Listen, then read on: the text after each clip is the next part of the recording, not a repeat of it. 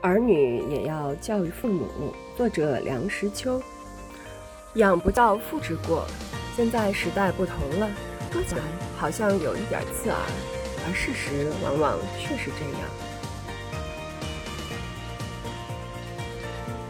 父母年纪大了，子女也负有教育父母的义务。话说起来好像有一点刺耳，而事实往往确实这样。吃到老，学到老。前半句人人皆忧为之，而后半句却不易做到。人到七老八十，面如冻梨，痴呆黄狗，步履维艰，还叫他学什么？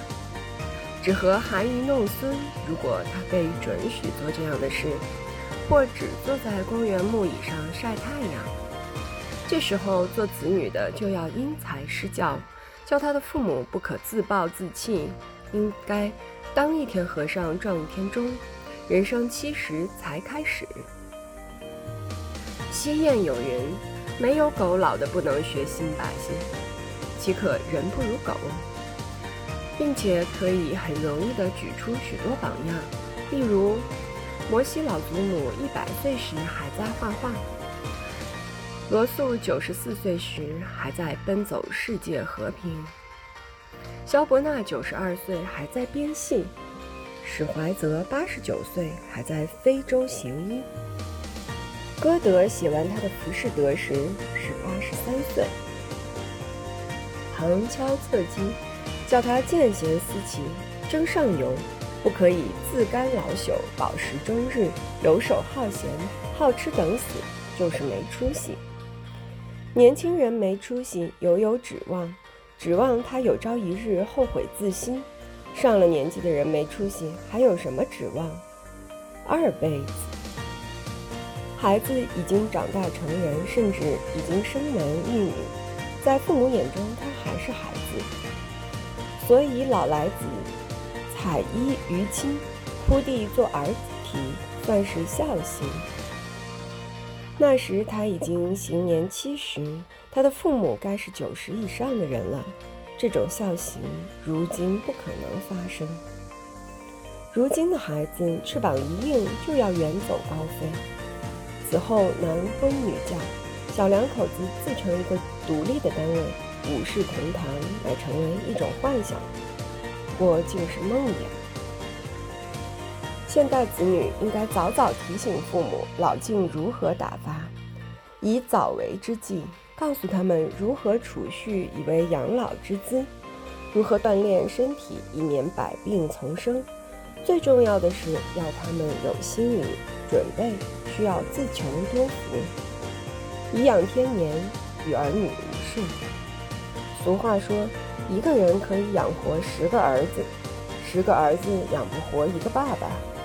那就是因为儿子本身也要养活儿子，自顾不暇，既要承上又要启下，忙不过来。十个儿子互相推诿，爸爸就没人管了。代沟之说有相当的道理，不过这条沟如何沟通，只好潜移默化。子女对父母来便耳提面命。上一代的人有许多怪怪习惯，例如，父母对于用钱的方式就常不为子女所了解。年轻人心里常嘀咕：“你要那么多钱干什么？一个钱也带不了棺材里去。一个钱看得像斗大，一串串的穿在肋骨上，就是舍不得摘下来。眼瞧着钱财越积越多，而生活水准不见提高。”嘀咕没有用，要事实上逐步提示新的生活模式。看他的一把座椅缺了一只脚，垫着一块砖，勉强凑合，你便不妨给他买一张转椅、躺椅之类，看他肯不肯坐。看他的衣服捉襟见肘，污渍斑斑，你便不妨给他买一件松松大大的夹克，看他肯不肯穿。这当然不免要破费几文，然而，这个个案研究的教学法教具是免不了的。终极目的是要父母懂得如何过现代的生活，要让他知道消费未必就是浪费。勤俭起家的人无不爱惜物资，一颗饭粒都不可剩在碗里，更不可以落在地上；一张纸、一根绳都不能违弃，以致家家都有一屋子的破铜烂铁。陶侃竹头木屑的故事一直传为美谈。须知陶侃至少有存储那些竹头木屑的地方。如今三房两厅的逼仄的局面，如何容得下那一大堆的东西？所以做子女的在家里要不时地负起清除家里陈年垃圾的责任，要教导父母莫要心疼，旧的不去，新的不来。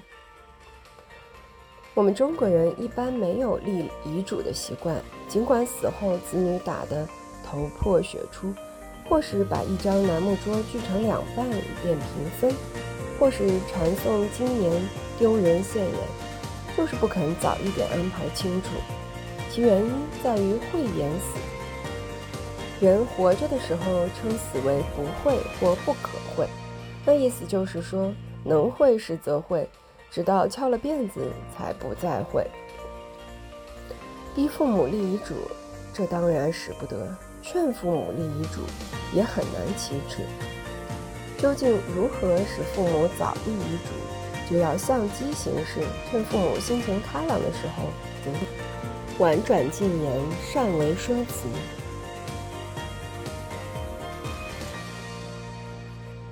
以不伤感情为主。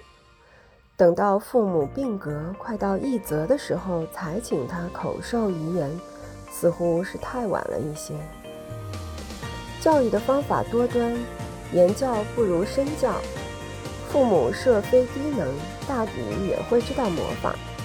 在公共场所，如果年轻人都知道不可喧哗，他们的父母大概也不会大声说话。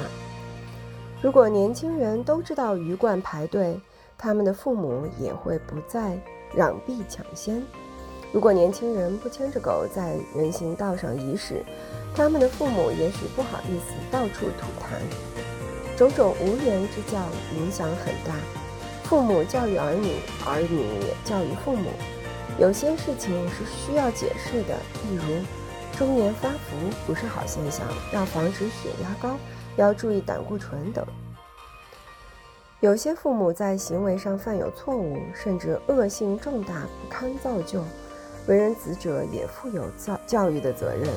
子曰：“是父母己见，见志不从，又敬而不为，劳而不怨。”这就是说，父母有错，要委婉劝告，不可不管；他不听，也不可放弃不管，更不可怨恨。当然，更不可以体罚。看父母那副孱弱的样子，不足以当尊权。大抵花有色则无香，有香则无色，不知是否上天造物既全，含笑异香袭人，而了无姿色。在群芳中可